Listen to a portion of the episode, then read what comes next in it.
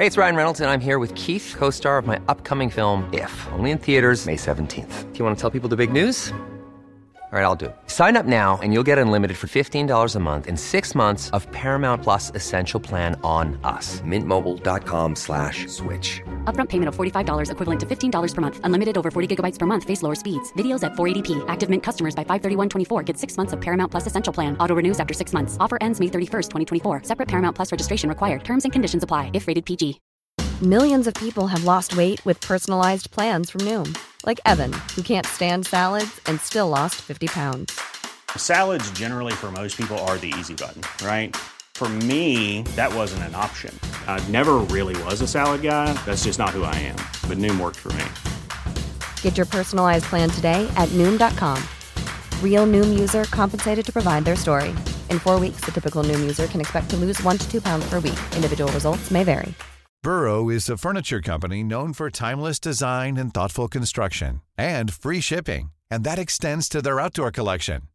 Their outdoor furniture is built to withstand the elements, featuring rust-proof stainless steel hardware, weather-ready teak, and quick-dry foam cushions. For Memorial Day, get 15% off your Burrow purchase at burrow.com slash ACAST and up to 25% off outdoor. That's up to 25% off outdoor furniture at burrow.com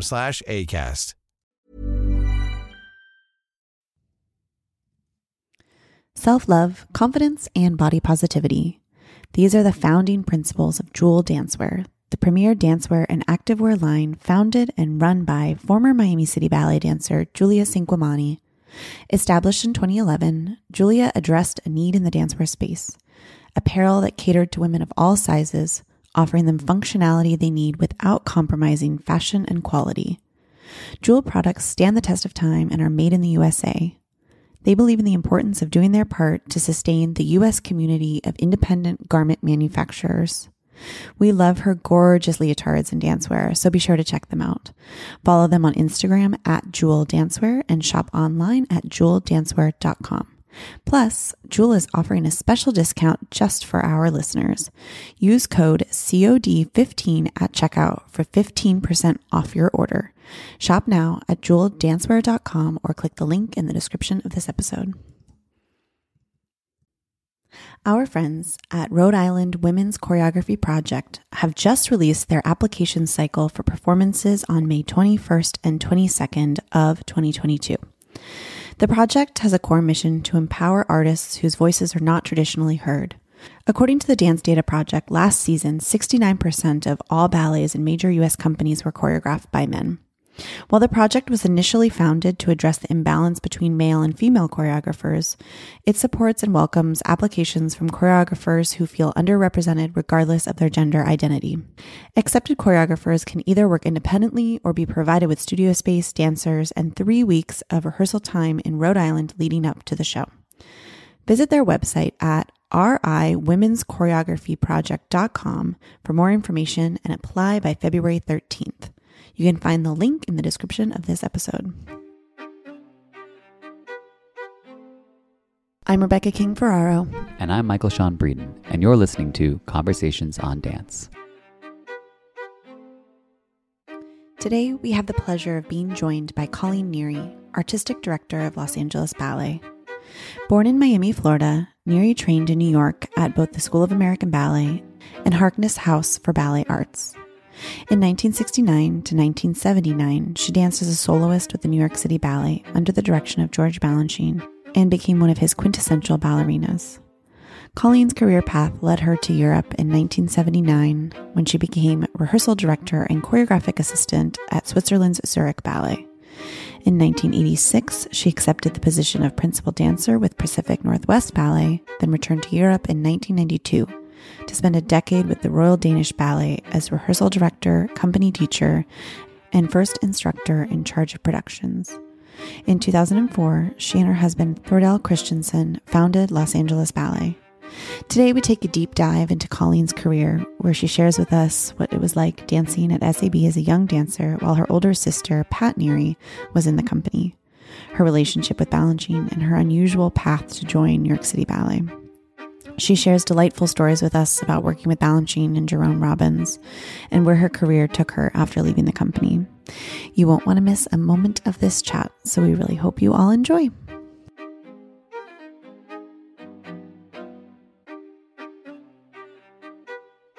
Colleen, thank you so much for joining us today. Uh, we've long wanted to have you on the podcast and talk about your incredible career, both as a dancer and now as a director and an educator. So um, we're so glad that you were able to join us. Thank you. Thank you for having me. We just would like to start with you a little bit at the beginning about how you first became interested in dance and ballet. Well, it's a long story. Um, we love my sister. yes, my sister, um, who's about nine and a half years my senior. Um, she would actually join the National Ballet of Canada at 14 years old. Wow. Wow. yeah, those were the days, right? Oh my gosh. yeah, I know, I know. Uh, so uh, we moved from Miami, where I was born. I was 4 Mhm. and we moved from Miami with my mom in a car uh, to Canada. And uh, she joined the company. They didn't have any children in the productions or anything. I started ballet up there a little bit like a pre ballet kind of thing where we did Mhm. teapots and things like that. And um, I didn't really like it. Oh no, tell you. No, and I think it was because I had uh, I had a teacher, and she's quite famous. I'm not going to name her name, but she was uh, a little bit older, probably my age right now. Uh-huh. And uh, I thought it was a little bit boring. I didn't like it. They didn't have Mm. children on stage and everything. We came to New York. My sister joined New York City Ballet, and I saw a production of, I believe it was called Medea. And there were a couple of children in there Mm. and those children later on became members of New York City Ballet. And I said to my mom in the performance, I want to do that.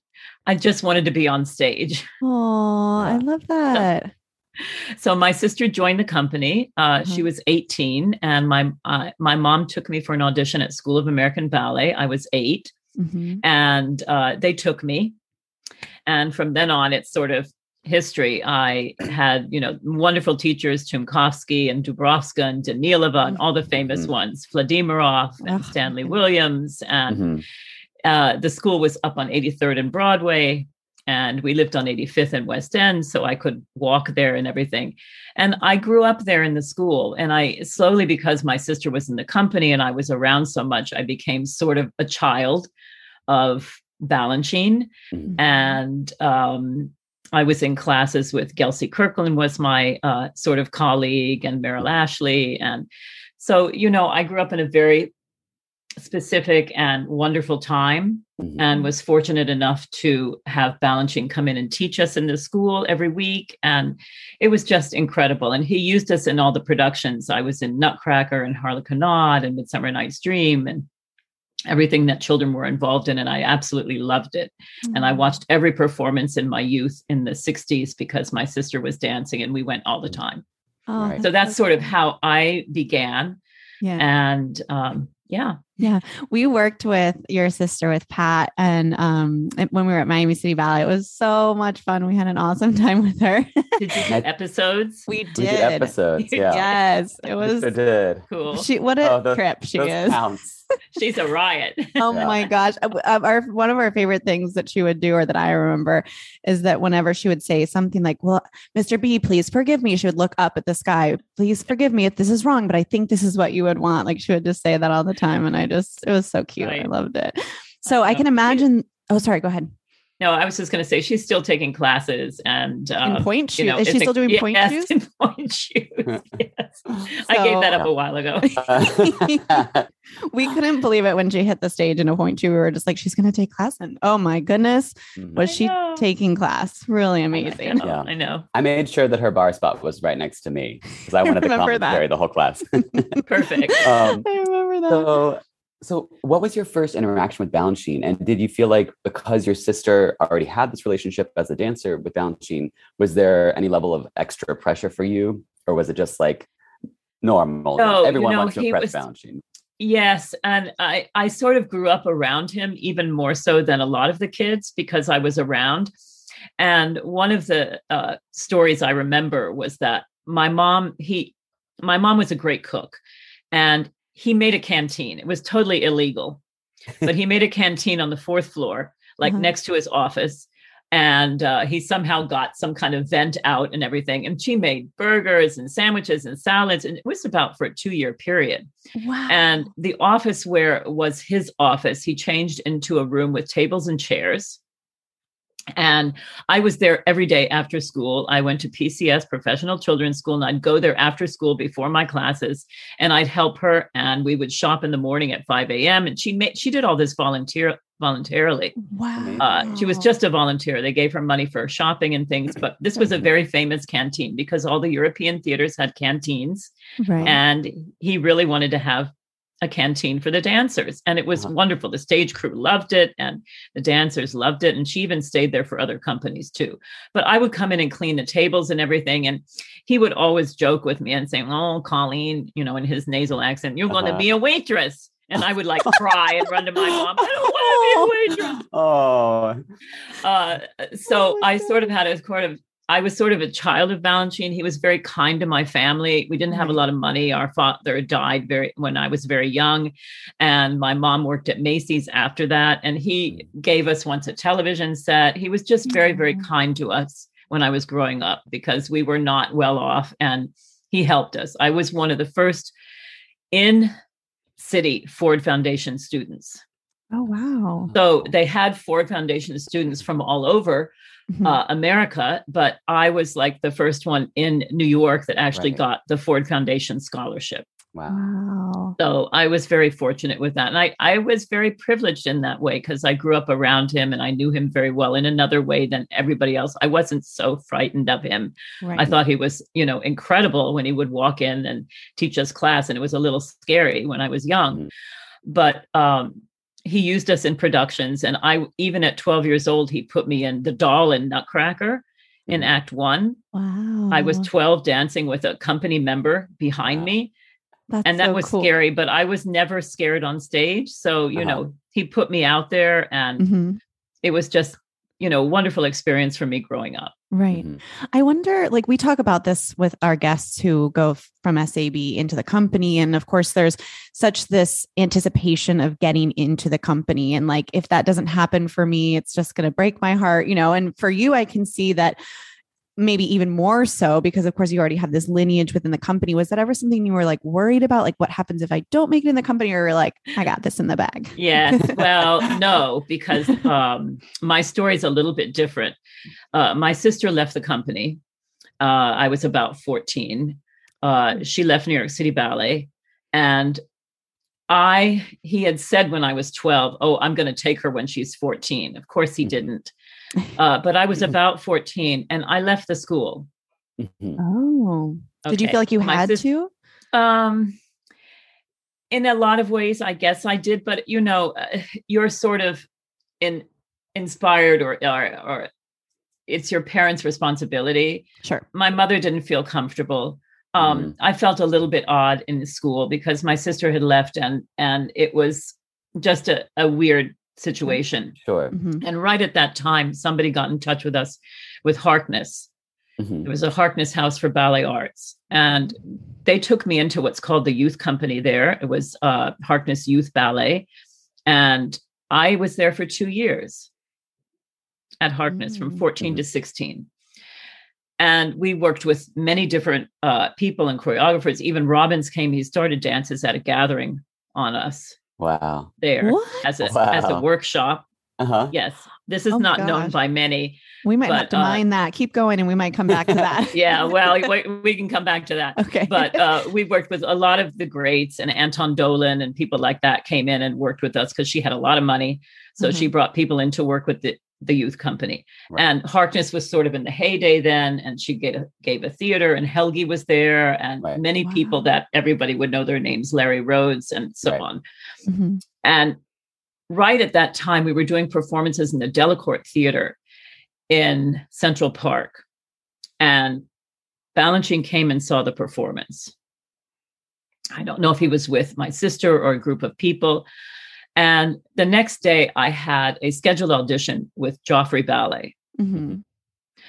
this is a, this is this is like nobody else's story here. Right? So It's so I, fascinating. I know, I know. My whole life is like that. I so. I went to City Center and did an onstage audition with Joffrey Company. And afterwards, he said, I'm giving you a contract as an apprentice. So Mhm. in those days, we didn't have cell phones, right? Right. So right. I ran out of the building. I ran to a uh, a payphone in Mm-hmm. some other building, right. and I called my mother and I said, "Mom, he's giving me a contract, Mr. Joffrey," and she said.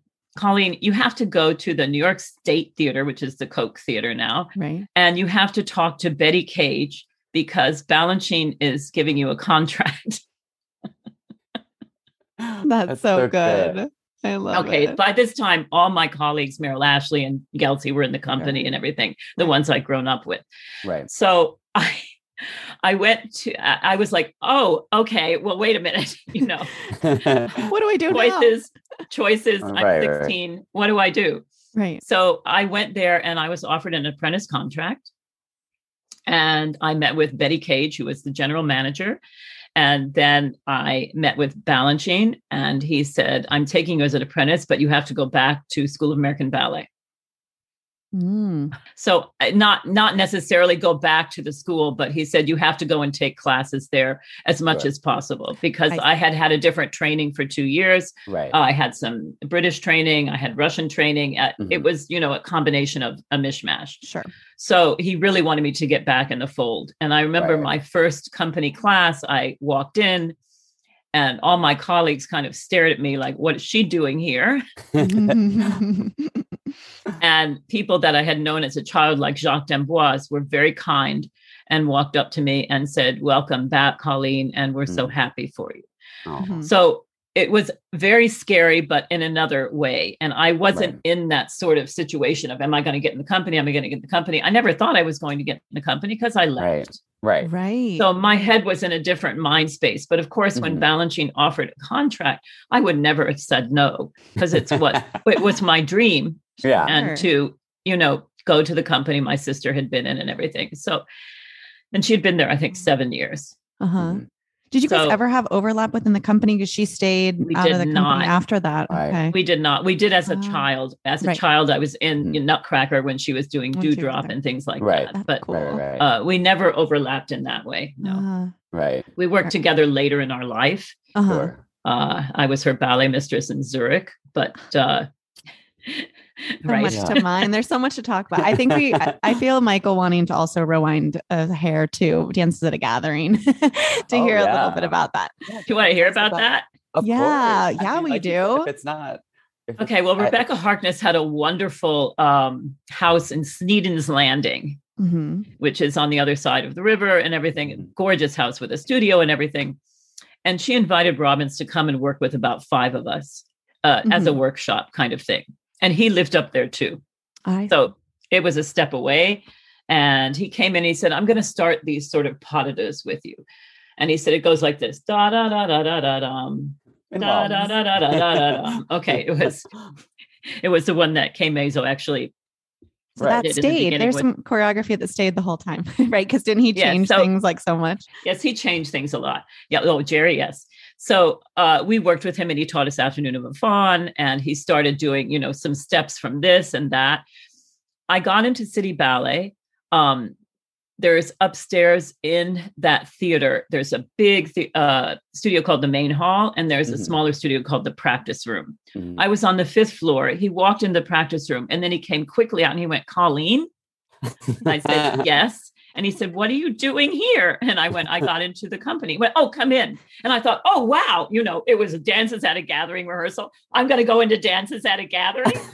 This is a typical Jerry thing with Uh-huh. me, especially.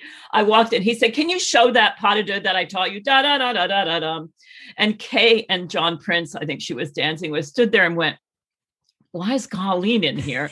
And why is she showing these steps? oh gosh. No, is, at this point, had the ballet already premiered? No. No, Must no, he have. was okay. just choreographing He's it. still working on but it. But he okay. wanted to he was just working on it and he wanted to sort of recap what he had done with us or something Right. so i Right. came in and i showed the the beginning it was like i don't know a third of the pas de deux. Mhm. and uh, he said okay thank you you can go now Oh. so this was this was my typical life with Jerry. Right. I was called in all the time and he would work with me and say, Thank you, you can go now. oh my gosh. So Uh, I walked out, and of course, the whole room was like, Why is she here? And why Right. does she know these steps? You know, Right. uh-huh. No explanation. He didn't explain anything. no, it whatever. funny. no, no, no, no, no. That is so good. That's like your first foray into being a ballet repet and a repetitor. Yes, That's it so was. cool. Yes, and We'll also into that. When yeah, you can get into that later. But when I was 23, Balanchine told me one day in Washington D.C., "Tomorrow you're going to teach company class," and I said, "What? I don't want to teach company class. I want to be a dan-. no, no. That's what you're going to do in your future." Right. So I Yeah. had about I had 12 hours. I had to go in the next day in front of all these people, Peter Martins, Peter Schaufuss, John Pierre Bonnefoux, uh, Helgi Mhm. Tomasson, who were standing there like this, Oh no. standing with their arms crossed, looking at me like, okay. I walked in, I went, I don't know. but they, it, Um, it turned out okay. And I taught Right. the company from then on, off and on. Right. Wow. So we have we have heard this before from like uh Susie Pilarre had told us and a few others, they're escaping me right now, but that Balanchine had chosen people in that way, saying like, oh, you will be a teacher one day. Like he could pick them out of a bunch. And I didn't realize, like reading your bio, that it happened so soon for you. So was that something that, and of course at 23, you haven't even had your career yet. Like there's still so much left. Were you thinking, oh yes i can see myself do this in the future. Or were you more thinking along the lines of well i guess i'll give this a try but he's crazy. Why you know like why does he see this in me? Uh, yeah, I was, you know, both thoughts because my sister was already directing in Europe. hmm and um and she was maybe not directing then but ballet mistressing in berlin and then she went to geneva to direct. And i thought well he's sort of putting me in that category and i at first when he sort of asked me to do it i uh, was a little bit not insulted but i was a little bit taken aback thinking he doesn't think i'm i'm going to dance or he's putting me in this thing but right I'm so happy that he put me into this sort of way of doing this and learning how to do it from him right because it carried me through my life to what I'm doing now. Right. And I feel that he gave me that opportunity to find out what I was going to be really good at and then to to do it and achieve it. right And f- to this day, I thank him for putting me where I am now because I wouldn't be there without his instruction of, you know, and the opportunities he gave me. So, uh, my question about you know these early teaching experiences was obviously we've already uh, garnered that you had a really different background from others. You know, so maybe maybe if you know Gelsey or Merrill had been asked to teach class at that age, they would have just like you know given I don't know Danilova or Stanley combinations, what you were familiar with. But did you incorporate some of the outside training? What, what how did you kind Mm. of cobble together? What I don't think I incorporated that till later. Okay. Uh, Balanchine was very specific with me, and I would go in on several free days with him to uh, sort of do uh, working with seminars. And he would call Peter Martins in and different people like that. Mm, He was already planning for the future. Right. Uh, so I worked with him a lot on training, and also as a child. And when I was new in the company, we did a lot of seminars where they would he would invite teachers in from the outside. Marcia Dale Weary was one of them too, and say, you know, we do this because of this, and we do this because of this. And I was one of those guinea pigs that he used. Right. So I think all that training that I had on the outside, it came to use much later on mhm. Mhm. when I uh, was doing classical works with Royal Danish Ballet and what I'm doing now.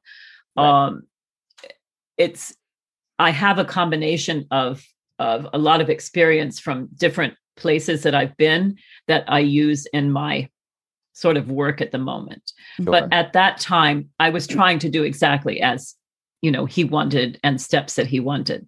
Right.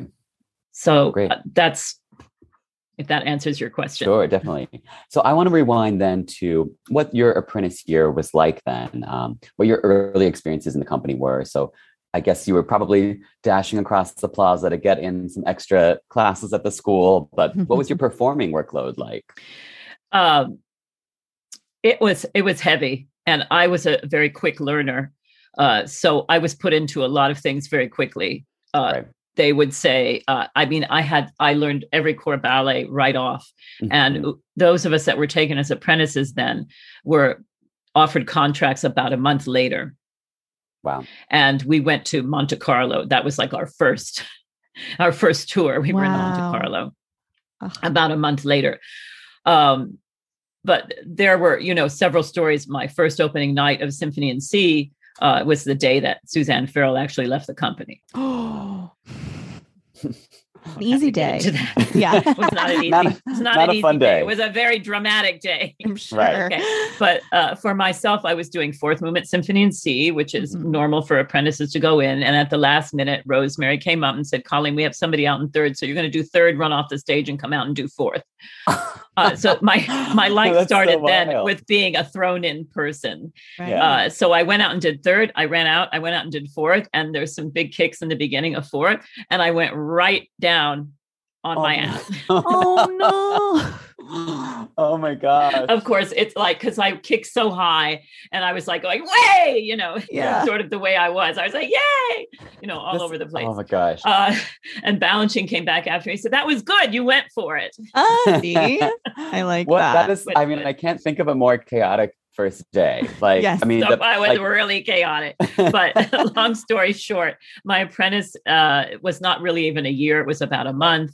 And I got into the company quickly and we went, we were in Saratoga for four weeks in those days. You know, Right. everything was Mhm. fun. Uh, I learned a lot of ballets. I was thrown into a lot of ballets. And I was always the one they say, Does anybody know this? And I go, I do. And I never did.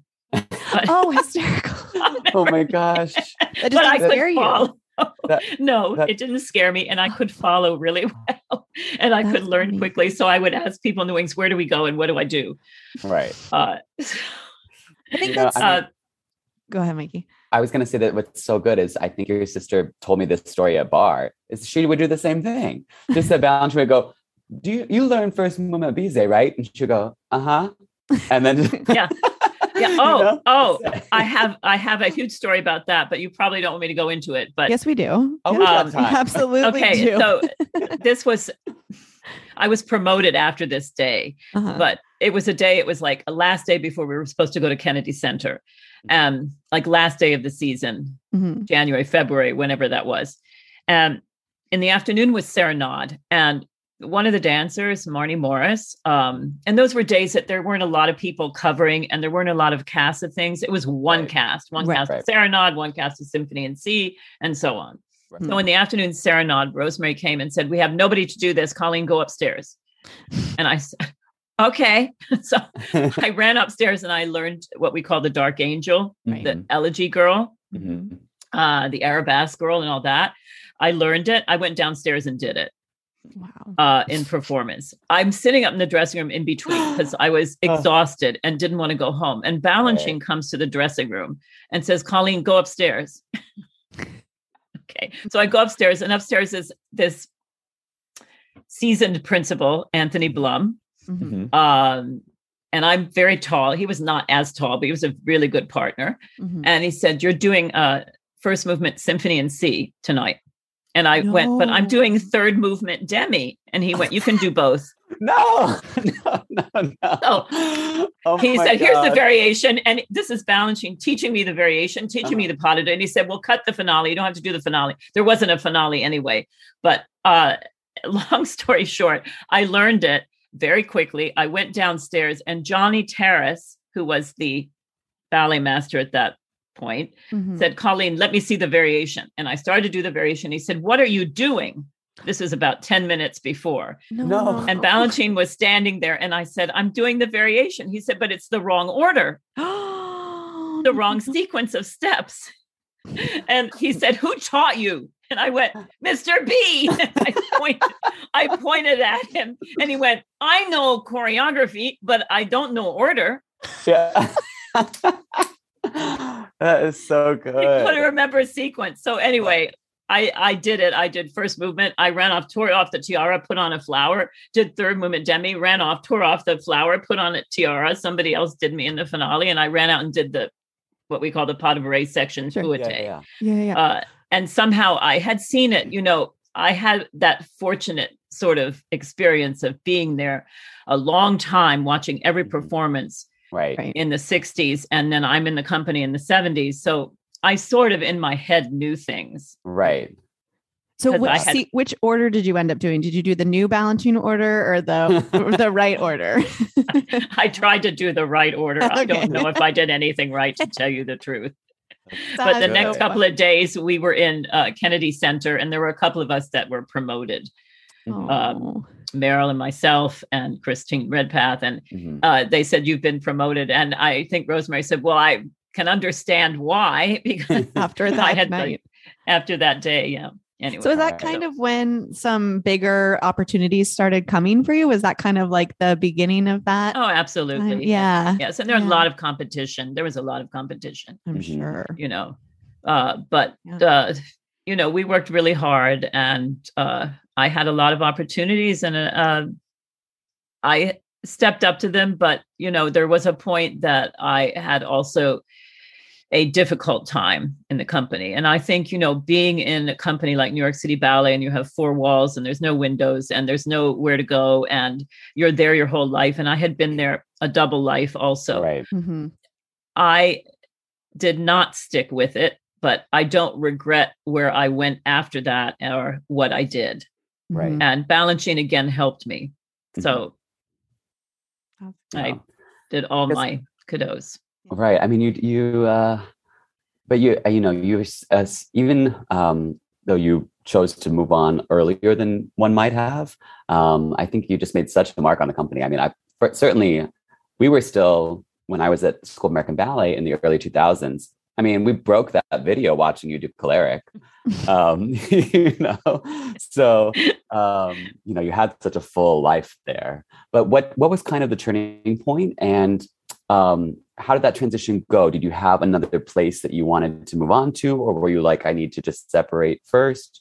What was what was the, the sort of transition? My career peaked and then it didn't. Mhm. And people went ahead of me, and that my whole psyche destroyed. I didn't stick with it as maybe if I look back now, I should have. Uh, my focus waned. And this happens to some dancers. And Mhm. you either stay there and stick with it and become what you want to become. There were roles that I wanted to do that I wasn't cast in. But I mean, I did do Sugar Plum. I did do a lot of things. I had so many wonderful roles that I look back on. And he choreographed on me, Kammermusik, and a couple of Ah. other things too. So I uh, I had a very fortunate time there Mhm. but there was something in my soul lacking all the time. I wanted to do dramatic things. Mm. I would go over and see ABT. I would go over and see other companies. And there was something in me that wanted to do something even more than that because I had been with that sort of way a lo- very long time. Right, right. Um, but at a, at a difficult time in my career there, and I was there 10 years, uh, Balanchine said, um, why don't you go over and work with your sister? Mhm. so that's kind of so- how it happened. It was more like he kind of suggested it. he suggested it and he said i think this would be a good opportunity and a good sort of change for you and i was Mhm. teaching in the school i was teaching company uh, he knew i wasn't very satisfied with Mhm. what i was doing so he suggested i go there and sort of be become ballet mistress Mhm. so i had five years where i was off and on dancing in zurich and ballet mistressing and she would use me if somebody was out or injured and stuff but Mhm. uh, I, I had a change of a career young Mhm. Right. and I never really stopped. And I always wanted to come back. And um, I saw Balanchine a lot there because he came over. It was he was the advisor, and he came over to you know make sure the ballets were good, and I staged them, and I worked with him on a different aspect then also. Mhm. Right. Yeah. So, if you were still dancing while you were ballet mistress, what was that like?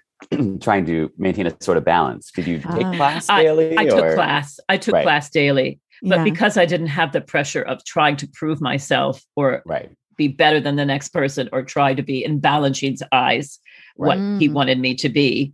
Sure. Um, I sort of got better uh, mentally and physically. Sure. Uh, and it was Nureyev that came in. We worked with him a lot. And he said, Colleen, you need to dance. Mm. So Mhm. he gave me the opportunity of going back and like really full time. Right. And he put me in some of his productions that he did in uh, La Scala and Mhm. uh, in Rome and places like that. I taught his Mhm. ballets, also Nureyev's ballets, but I also danced in them. And at that certain time, I also met somebody that took me to Maurice Béjart. Mhm. So my life totally turned. Right. Um, and it was around the time that Balanchine passed away that I went to uh, Béjart's company Mhm. and was there two years. And I was a company teacher, and he wanted me to teach Balanchine class. And I was also sort of a what they called a principal guest artist. I did Mhm. certain productions with him and worked with Uh-huh. him straight on, which was a whole other Wow. sort Right. of aspect. Sure. Right. Sure. I wonder when we're talking about you setting ballets and you're starting to find that different side of the art form, Balanchine's working with you, it feels like pretty closely to help guide you in that direction. And I wonder, like, Michael is a repetitor now. And of course, our generation, like, we're just kind of starting to step into those roles, hopefully someday. But there's Mm. a learning curve, right? Of finding your footing of how do I notate this? How do I know every single person's role within a 30 person ballet? So, how did you kind of start to hone that craft? And um, what would you say to repetitors who are kind of just starting out and working towards that? I would say take as much as you can from the person that's taught you. Mhm. um, listen to them, especially those of us that worked with Balanchine. Uh, at that time when I was learning, I definitely relied on my experiences of, especially in the soloist and principal roles of working with Balanchine and the core roles I had done also. So a lot of that we all take from memory. Right. Uh, but I do, I do even to this day work very closely with video, and there's certain Mhm. videos that I think are correct and certain not. And all, all the Yeah. generations of the Balanchine repetitors have their own Right. sort of right. versions and different um, styles that they they like or different videos that they like. Mhm. Once you stage ballet several times, you know it becomes natural to you. But Right. I I would say to new people coming out and to those of you that are staging now, just stay true to what you believe in Mhm. and what you think is right. Right. Yeah. Yeah, it can, it can be a, a dicey thing to try to parse. You know, it's um so Absolutely. The choreographer I work for is Justin Peck, who obviously is so inspired by Balanchine. I feel like it's a similar, um, like a sort of freedom. Like Balanchine would maybe, you know, when Suzanne would do Suzanne, he certainly didn't want em- anyone to emulate that. He wanted people to be themselves. So then I have to kind of you got to pick through the videos and be like, okay, is this dancer just is that like what what was taught or what video do I have to go back to to find like the purest form of it? Versus exactly. like I mean, you could go back to the beginning, but like in my generation, he changed a lot of things. Of course. Right. Like um, my sister teaches a probably a different choleric than I Mhm. did. Mm, uh, but that was done for me. So I go to my sure. my Right. version, Of course. Mhm. uh, and she does hers. Uh, same thing with rubies or roles that we, you know, did at different times or different generations. Mhm. And I also think that when I'm teaching like this generation today, a role done by Suzanne or by anyone, I Mhm. want them to take it on and it, to become their own, Right. So that they're not actually, you know, emulating or making it like somebody else. Mhm. you have to go in there and when i'm teaching all the Balanchine ballets i want them to make it their own Mhm. because it's really important because nobody is like anybody else anyway Mhm. everybody's an individual and his ballets are so incredible that way that they can be danced by anyone if you teach them correctly Mhm. if you t- if you coach them and the style is right and the steps and everything and the timing and the musicality is very very important Right. Mhm. that if you teach those correctly, the person can make it their own. Mhm. That I can't go in there and say, you know, Suzanne did this and you should do Right. this. Yeah. Yeah. Yeah. You know, it's So- fun. I saw I saw a lot of um, Los Angeles Ballet in its inaugural season, and I remember uh, specifically thinking that your the way you had coached the dancers allowed them to bring their own individual perfume. Like I, I was like this dancer um, doing terpsichore is so beautiful, and I'm so invested, but it didn't look like. And No. it was certainly not a mirror version of you know Patty or whoever. Right. Um, Right. Right. so I think that that's clearly that's clearly something that you invest in as a coach. It comes across for sure. Yeah. you know thank you you have to you know and i have dancers from all over the place and different trainings and different and different looks and different aesthetic this is a whole Right. different time period now and different day and age right. you know so we have you know diversion and inclusion and all Mhm. all of these things combined it's not the same body types it's not the same look and it doesn't it doesn't necessarily have to be Right. you just have to put it out there to their best ability and make Mhm. them make it their own and make them feel comfortable with it i Right. think that's the whole thing too is confidence and putting letting them know that they're doing it correctly Right. right. Right. Mm. So I feel like since your first forays into being a repetitor were with um with Jerry, did he ever have you set any of his ballets or just purely Balanchine?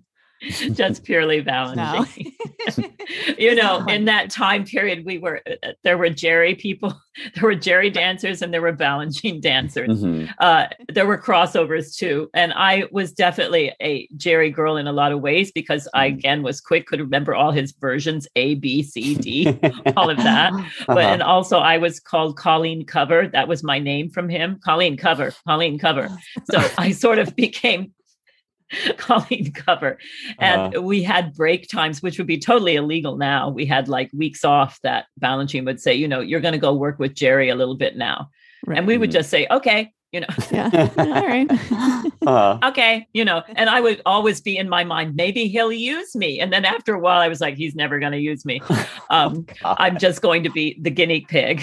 uh-huh. And there were several of us that that did it, and it was a- an experience that I will, to this day and age, revere because I Mhm. got to have special times with Robbins when he was creating, and Mm-hmm. he liked to create, and then he liked to bring it to the person that was, he was going to really create on and make it theirs Hmm. right. but there were those of us that did work with him on on off times weeks off or so on and Wow. we were very happy to do it so Sure. but i never i never staged any of his works i think i could but Yeah, yeah, yeah.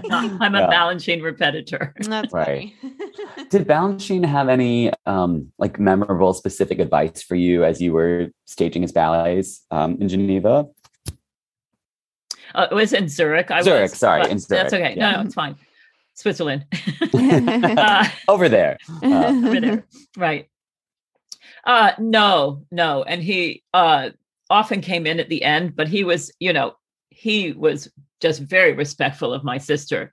mhm. And Mm. I I took that on also. And I did a lot of the rehearsing and a lot of the staging with her. Mhm. Uh Mm. there were times that she was also staging for other companies that she Right. would leave me there to stage and Mhm. uh we had uh one story that was extremely funny but um she had left and she called me and she said you have to stage the concerto version in episodes now the Mhm. concerto the concerto section in ex- Mhm. episodes Mhm. is very complicated yes.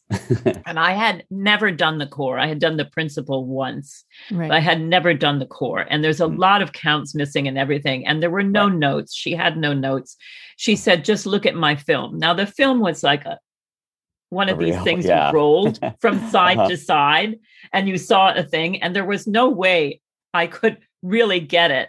I Uh-huh. somehow tried to figure it out. And she phoned, she said, How's it going? I said, Pat, this is impossible. I cannot do this. And she said, You know what? Life is hard. And she went click and hung up the phone.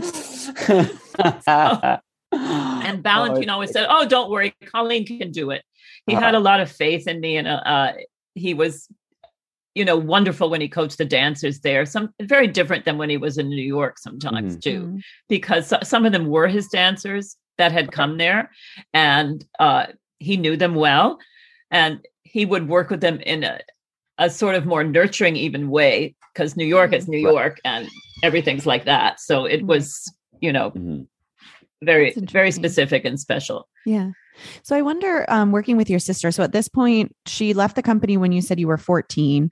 And then Mhm. did she move away? Like where you where where did she go? Like were you Yes, she separated for actually many went- years, probably, right?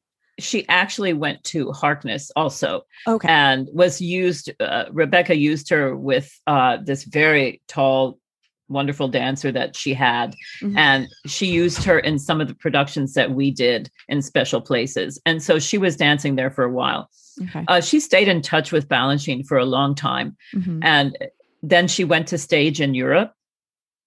So there was about a three or four year period that she was kind of in between, but then she went to stage in Europe for Balanchine in Berlin. Right. She became ballet mistress, and then he uh, sort of placed her in Geneva as artistic director, and she yeah. was there six years, and then she went to uh, Zurich for about seven years. Okay, so there was like a, and then whole... she went to Milan.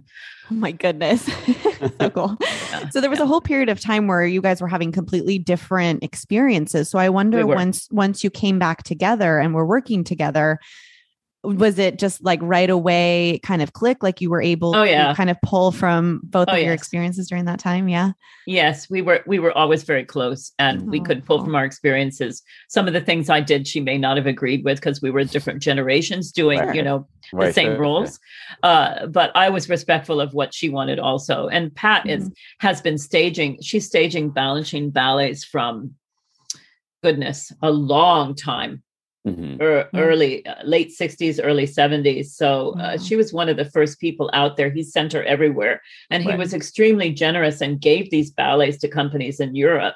Mm-hmm. uh, the first ones that did it in dusseldorf and hamburg and places right. like that. And pat was always he was always sending her mm-hmm. to do it. Right. so, so cool. yeah. yeah. Yeah. I love that. So what was your um what brought you to the royal danish ballet then? And what was that experience like for you oh, it's great. uh, so I met my husband. Uh, I was staging Rubies in Denmark mm-hmm. in 1985. And uh, my husband was a dancer in the company, very young. Mm-hmm. He's much younger than me. and he was dancing there. And we met sort of through Adam Luders because mm-hmm. Adam had a house there and Adam was a partner of mine and a good friend. And mm-hmm. he let me stay in his house. And uh, oh, and my husband was staying there also. And we met and everything. Uh, we went to Seattle together. We got married. We went to Seattle. We were there six years with Kent Stowell and Francia Russell. Mm-hmm. And I had a great second sort of career there, mm-hmm. dancing Balanchine ballets again, mm-hmm. taught by Francia, also a mm-hmm. different generation too. Right. Mm-hmm. And uh, it was it was just wonderful for me because I was able to do things like uh, Titania in Midsummer Night's Dream. Right. Yes and I was Hippolyta. Right. right. With quotation marks, right? Polaric Hippolyta. Okay, I got to do Titania. I was able to do Full Swan Lake and things like that. Right. After six years there, I retired at age 40 and we were offered a position in Denmark, my husband as a dancer and me as a ballet mistress. So we went there and I was there 10 years, um, had my children there, mm-hmm. who were both dancers too. uh, we were there 10 years. My husband eventually became director. Uh, but I was ballet mistressing, and then I was a first instructor with him in charge of all productions. So I mm-hmm. staged uh, Neumeier works and wow. uh, ev- wow. lots of different uh, Helgi's uh, Sleeping Beauty. I staged mm-hmm. lots of different big ballets and also uh, most of the Balanchine repertoire also during those years. Right. There were four directors coming through, but it was an interesting experience because I mm-hmm. worked with Frank Andersen and Peter Schaufuss. Peter Schaufuss, I sort of was pregnant, so I sort of stepped off. Maina Gielgud, I worked with a small uh, mm-hmm. bit of time, Johnny Eliasen and my husband. Mm-hmm. Mm-hmm. So uh, it was an interesting period. Yeah, I, I remember um, when I was younger at the school, American Ballet, being so fascinated by Europe's sort of director model, like it is a lot of a lot more changeover. Like certainly at that point, you know, I was just looking at people like Peter and Helgi, who or you know, Edward had run Miami City Ballet yes. one time at that point. It's like it was it's it was very different. So what is that like for you? Sort of being second in command or very vital to the organization's um, artistic output. Um, having to adjust to uh, a different leader so frequently? Well, it, it was, I think, difficult for the dancers and difficult hmm. for uh, any of the staff working there because everybody has their own way. And it's like in any company when, and a lot of companies are changing directors at this point in America, right? Mm-hmm. Right. Yep. Yes. So any company that uh, is established and has a director and then changes it, it it can be beneficial, but it can also be hard on the dancers because mm-hmm. you know the new director coming in may not you know, you. like you, right? or, or they bring like in what it is. they may not like you, or they may bring in a different repertoire. And sure. uh, my husband sort of went through a hard time as a dancer there through all all the different directors too. Right. I bet. Uh, so it was uh it was a different period and they would bring in their own dancers and they'd bring in because you know directors do that they bring in the people they like they bring in their own dancers and they bring in their own staff uh, so it, the changeovers were not necessarily great i think for the organization mm-hmm. but it was a very difficult time period at there there especially in denmark and mm-hmm. the dancers were also establishing their voice which was very different than what I grew up with, right. where we mm-hmm. didn't really have a voice. No. right. Yeah. you know, yeah. you didn't say, I don't want to do that, or I don't like you, you know, right. that kind of thing. And right. Yeah. So it's a, it, again, it's a different world today than I grew up in. And it was different there. We're becoming more like that now. But mm-hmm. I think, and it's, you know, it's helpful to dancers, but it, it was not a, not an easy time, but it was a very wonderful uh, educational time for myself. Mm-hmm. Right. And I value my uh, years in Denmark tremendously because right. I learned about big organizations. I learned about the European culture. I learned how how uh, wonderful the huge story ballets, you know, besides Balanchines could could be, right. and what it entails to do it. Mm-hmm. Right. It's uh interesting uh, because I think with so many of these things, right, you just draw from your own personal experiences, and so some directors go on to direct companies with only the experience of maybe one or two directors based on their careers. So here you are having this wide swath of people to see, and you can see what you like and what you don't exactly. like. you know, exactly. kind of draw you take in. You're right. You draw from it, and you take in. You know, what did they do that's uh, uh, very good? What did they do that maybe you don't like? You know, and right. you form your own opinions and your own ways. And I, I was very by that point very confident in what I knew already. So, um, you know, and being around people like Balanchine, it, it's just it puts a whole different you know level in your head mm-hmm. uh, with choreography too. So right. it's you know it it's interesting. Yeah. It was it was great.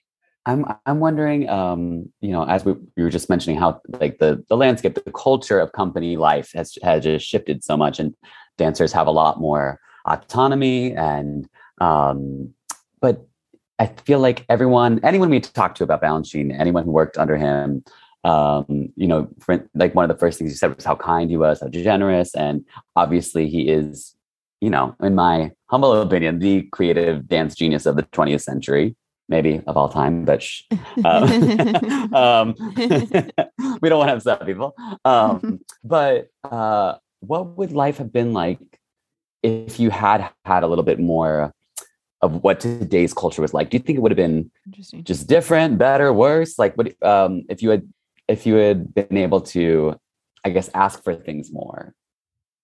I did. Mm-hmm. it didn't end up well because uh, I was very uh, voiced, uh, mm-hmm. you know, and I pr- look back and go, why did I do that? You know, I would just go because I think I felt so comfortable with Balanchine that I right. would go up to him and say, why can't I do that? Or, right. uh-huh. you know, can I do that? And it would, it, people would go, don't do that. Don't do it. you know, don't ask. Right. Don't ask, don't tell. So it was different and i it did not end up well. I feel today you know there there has to be a compromise between the two. Right. Okay balanchine was a genius. Mm-hmm. he walked in the room and you he exuded this. He got up at 5 a.m i knew everything he did. He told me he ironed his sheets and mm-hmm. listened to stravinsky. He would choreograph while ironing his sheets okay? Uh, he came in, he knew what he was doing. Mm-hmm. Right. He knew the counts, he knew the musicality. Uh, he wanted you to learn it quickly mm-hmm. and remember it. And all of those things we took in like, wow, you know, there was no, you couldn't go, yeah, this guy doesn't know what the hell he's doing. Yeah, you, couldn't, yeah. you couldn't sort of stand there and go, you know, I can do better than him. You mm-hmm. just knew that you were in the uh, room with somebody that was extremely special. Mm-hmm. And that took on a whole other level.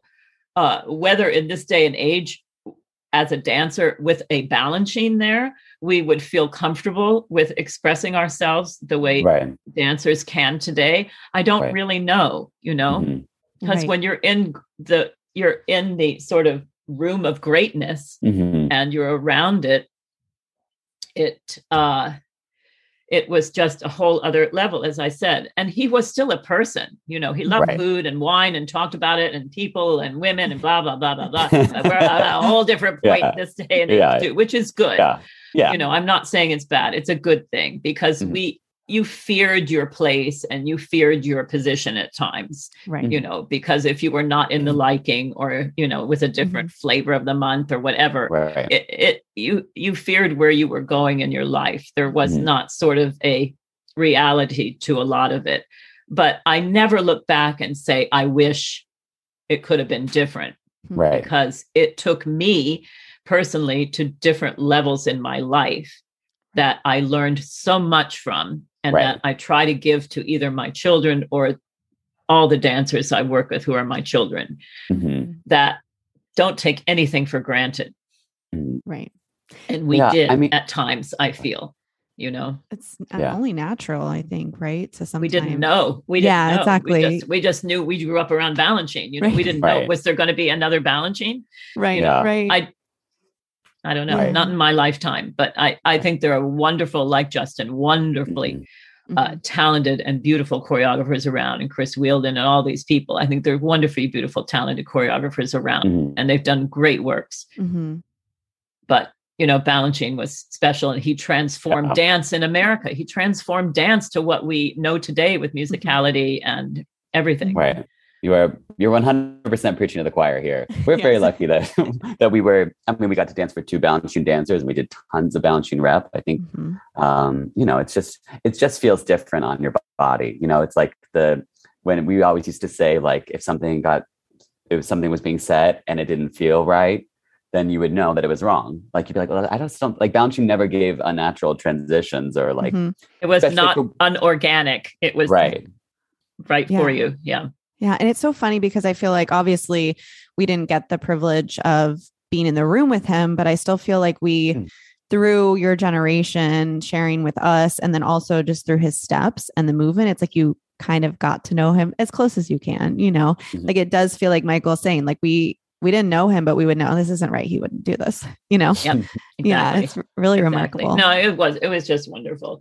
Yeah. But it is a different time. We're in a different world um, with dance now. Uh, those of us that are older and coming from that generation, we have to adjust, and Mhm. rightly so. And it's um, and we have to also carry on the word and the beauty of what he gave to us. Mhm. Mhm.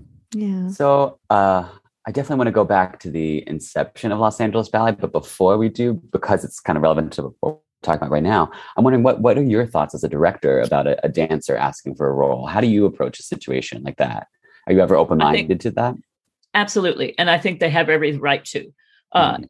If, you know, sometimes as a dancer, I thought I could do Giselle, No.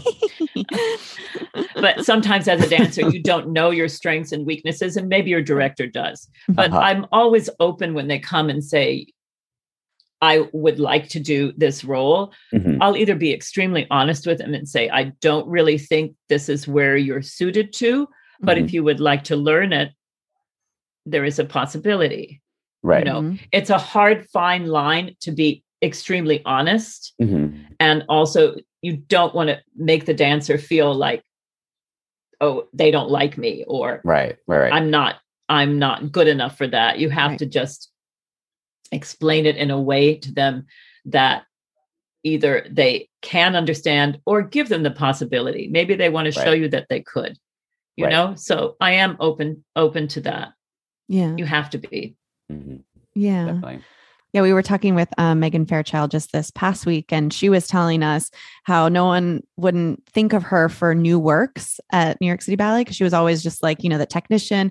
And at one point, she just wrote an email to Ratmansky, right? And was like, I would love to be in your ballet. Yeah. And he goes, Awesome. That sounds great. We would love to have you.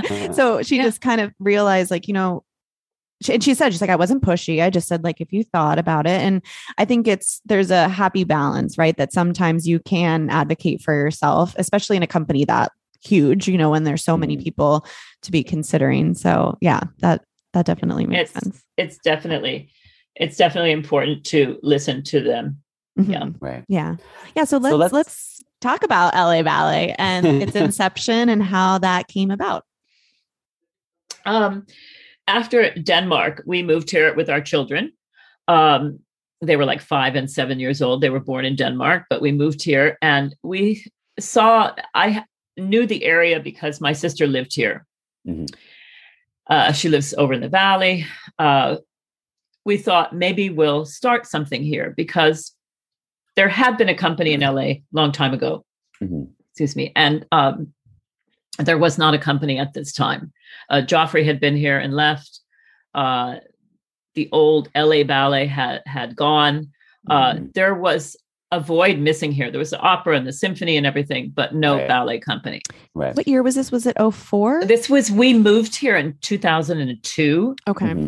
And in 2004, we started seriously developing uh, focus groups and a board.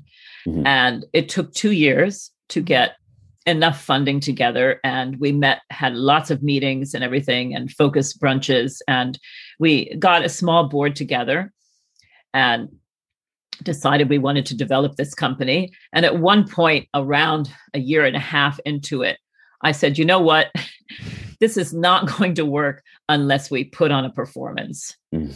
unless we get a company together, because people don't understand. You can't build a model, you know, like architecture, and you can't take right. it to somebody and sure. say, this is what it's going to look sure. like.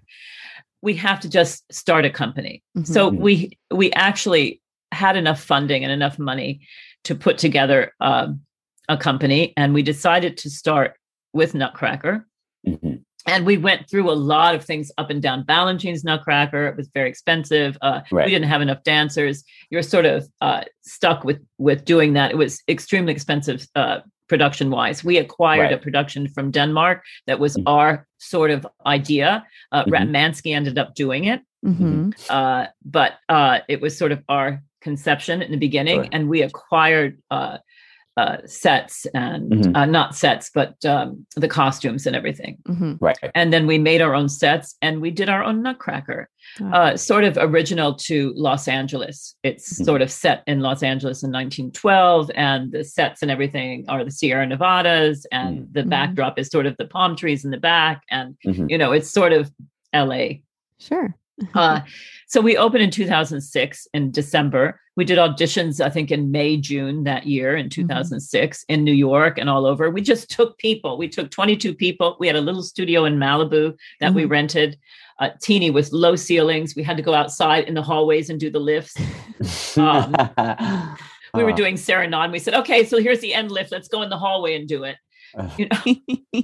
I mean, we just started ground up. I was doing right. costumes and washing them wow. at home. Oh uh, we just hired people per sort of per production as far as the mm. staff. We had one right. office in a place. And I have to say, it would never have happened without the generosity of the Balanchine Trust also. Mm. I staged the Balanchine repertoire. We did Balanchine, Bournonville, in our production of Nutcracker in the first season. Incredible mm-hmm. rep. And Thordal was able to do Napoli, and we did, you know, Agon and Rubies and Concerto Barocco and, you know, several Balanchine programs. And we had three productions, and we started in theaters and just we had little small audiences, and now we're full houses. Mm-hmm. So we're talking from 2006 to now we're in our 15th season going into our 16th mm-hmm. mm-hmm. um, it's grown tremendously our audiences have grown we take ourselves to different theaters around la we're not in just one theater sort of what miami was doing right. mm-hmm. uh, yeah, in the beginning also and we yeah. got that from edward we talked mm-hmm. to him a lot about how you know he started and what he did and all of mm-hmm. that and you know, developing a board and everything. It's mm-hmm. not easy to start ground up. I would imagine not. not. in this is a whole other thing than walking into an organization that has been formed for 50, 70, 100 years. Yeah. This is not this is not walking into the Royal Danish Ballet mm-hmm. and having a costume shop. Right. You know. I mean, literally I was buying the Barocco leotards and washing them in the a machine downstairs in a basement and hanging them up on the balcony to dry. So, wow. you know, this this was a really ground up thing. We uh-huh. basically found another building. We expanded from one studio to two, and then from two to three, and then we had the offices in the building. So we started to build over the years, mm-hmm. and then we developed a school also. So it was a, a long process, but um, that the inception was quite remarkable. I have to Yeah. say. That's so Yeah. cool that you talked with Edward about about with Edward Villela about um, doing this. Did you draw from anyone else that had some experience that could help you guys with that? Maybe We called little. as many people as Yeah. we as we possibly could. I talked Right. to Peter Martins also, who we had known very well, and you know he was a little bit like, "What are you doing?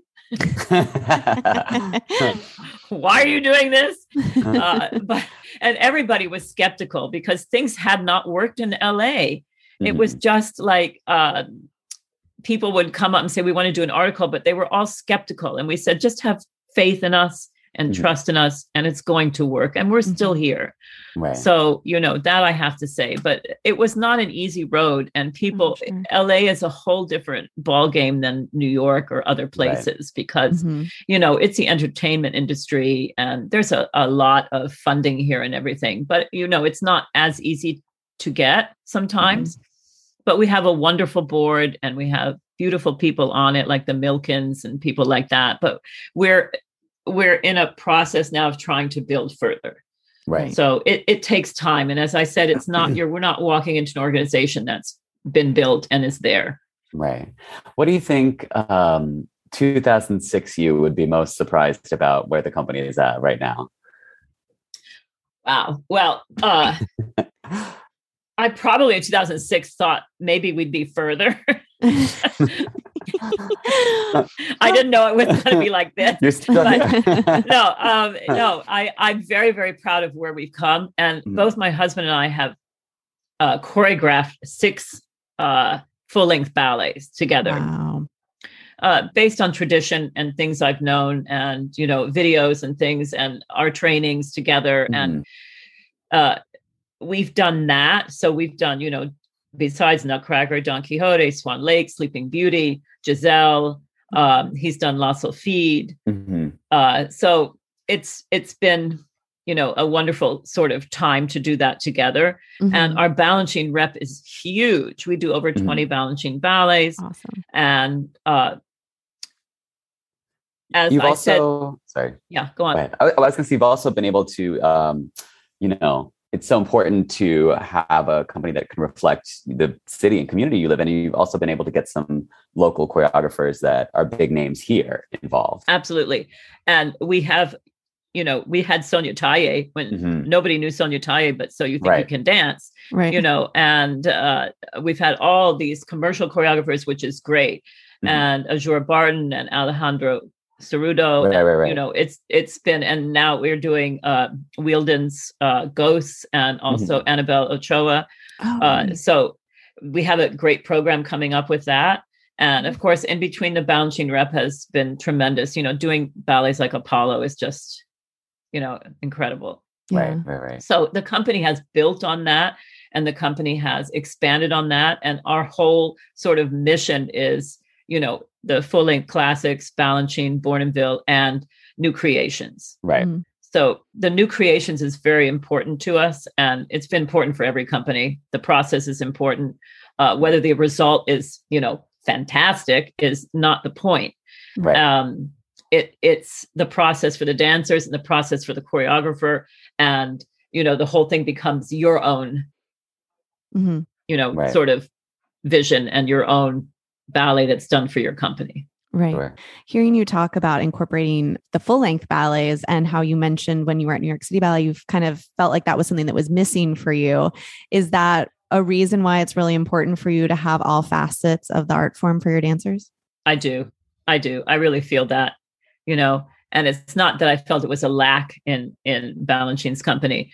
Uh, and certainly now they do many more, you know, full lengths than Mhm. we did. But uh, it is something that I feel is really important in a dancer's uh, upbringing and for their experience to have that experience of dancing the classical full lengths and it uh, Mhm. rounds them to be a full dancer Right. that they can do Balanchine, but they can also do the classics. And we're very traditional in our classics Mhm. uh, that we want them to be performed in, you know, the right way and as they, you know, were done by Petipa or whatever. Mhm. We Mhm. tried we try to do it traditionally. Yeah. Mhm. Yeah. Yeah. So for new choreography, is there a certain um, aesthetic or style that you, when you're curating a program, are looking for, or is it just kind of exposing your dancers and your audiences to new things? I think it's exposing the dancers and audience to new things because Mhm. uh, every every choreographer is different, and we've done things that you know are in flat shoes and socks and bare feet and in uh, pointe shoes. This this contemporary program we're doing now, both of the ballets are on pointe, Mhm, and I love that. Uh, but it doesn't have to be that way. Mhm. Sure. And uh, a lot of our dancers excel in more contemporary, you know, movement Mhm. Right. than others. So Yeah. Yeah. Yeah. So for our listeners in the LA area, if they want to come and see LA Ballet, you mentioned there's a program coming up. What are the dates that we could Yes, catch your dance? Uh, we're in the Broad Stage, which is a wonderful, uh, intimate venue in Santa Monica. And we're performing April 21st, 22nd, and 23rd. And the program is uh, Christopher Wheeldon's Ghosts, which he originally did for San Francisco Ballet. And Annabelle Lopez Ochoa, it's Bloom, which he did for Ballet Manila. Now, both of these works Mm. were not done like a lot of places. They're not Mhm. known that much Right. right. uh, it's not sort of the known pieces. Uh, so that's also why I like them Right. because we're kind of the first American company to do this work called Bloom, and it's Mhm. based sort of on a uh, very sort of uh, Philippine, and uh, it's a s- there's a story to it of how they used to place rose petals at the door every night, and it there is there's a little bit of a, a a story to it, but it's very traditional in its way in the Asian culture. So Mhm. I like it a lot yeah. and it's very energetic. And it, his, Wheeldon's ghost is extremely beautiful and has to do Mhm. almost with a shipwreck and their ghost floating in the water. And I was hesitant in the beginning. We were had this on last year, which we didn't perform, unfortunately. Mm. But in the middle of COVID, I thought, you know, do we do people like that are ghosts? yeah. Yeah. Oh, sure. know, I get it. I don't know.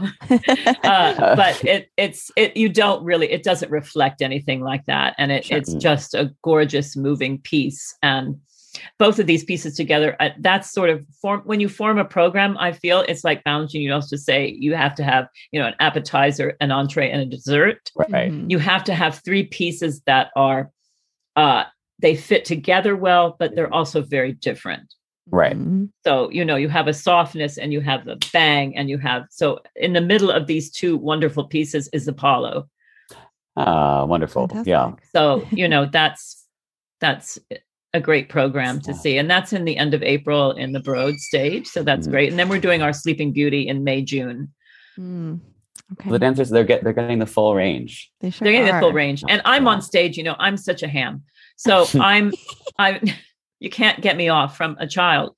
So I Mm. do like Carabosse and I do the Queens and So I do fun. Madge and La Sylphide and I do all of that. Till I probably can't walk, I'll do it. But do you still so do? cool.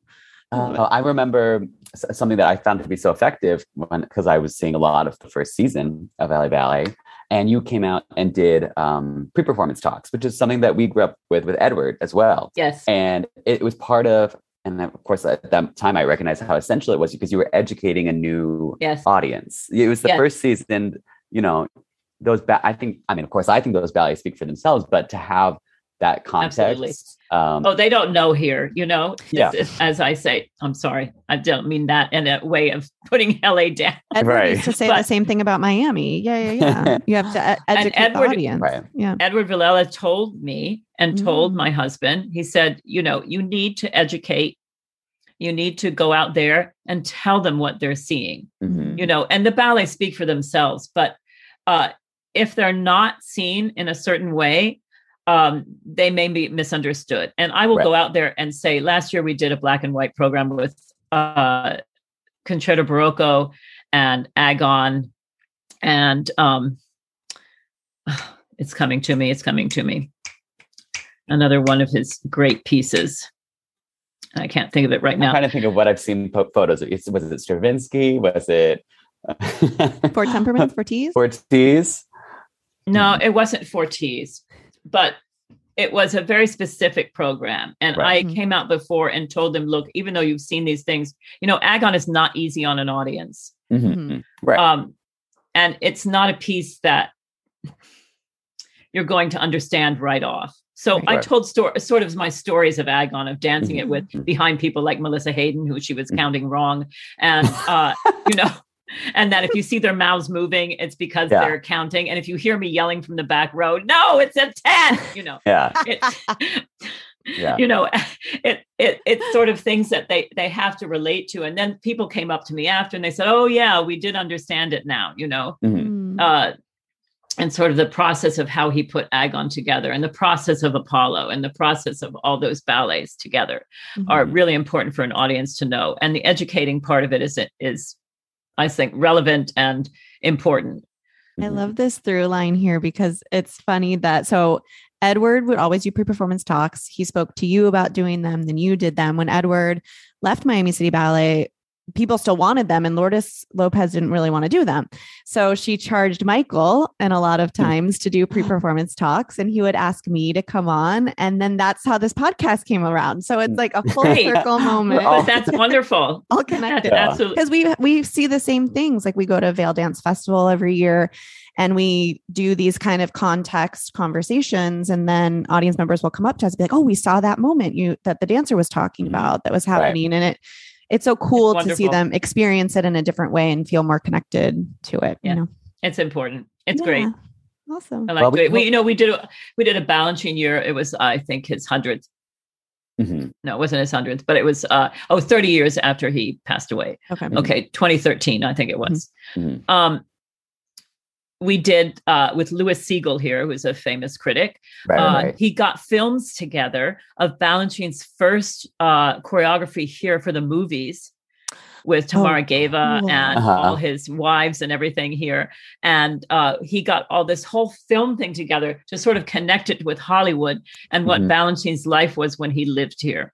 Right. And Wow. we showed the old films in relation to La Valse and the ballets that we were doing, La Sonnambula, the older pieces. And Wow. uh, it was just incredible because uh, they got to see the films of his first choreography. There's a Swan Lake through water where they walk through water, actual Uh-huh. water.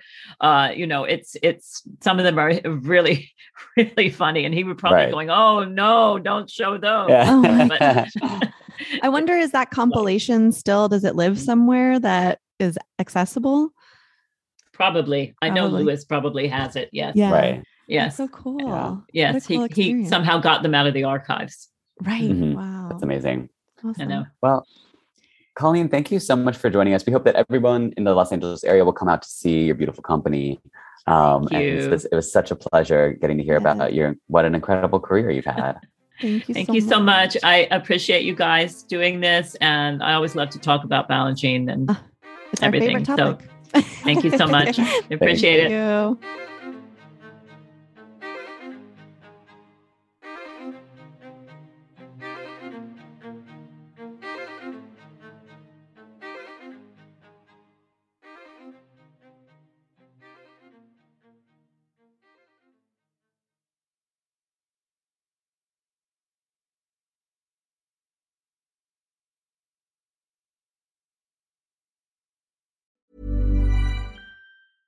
Hey, it's Paige DeSorbo from Giggly Squad. High quality fashion without the price tag. Say hello to Quince.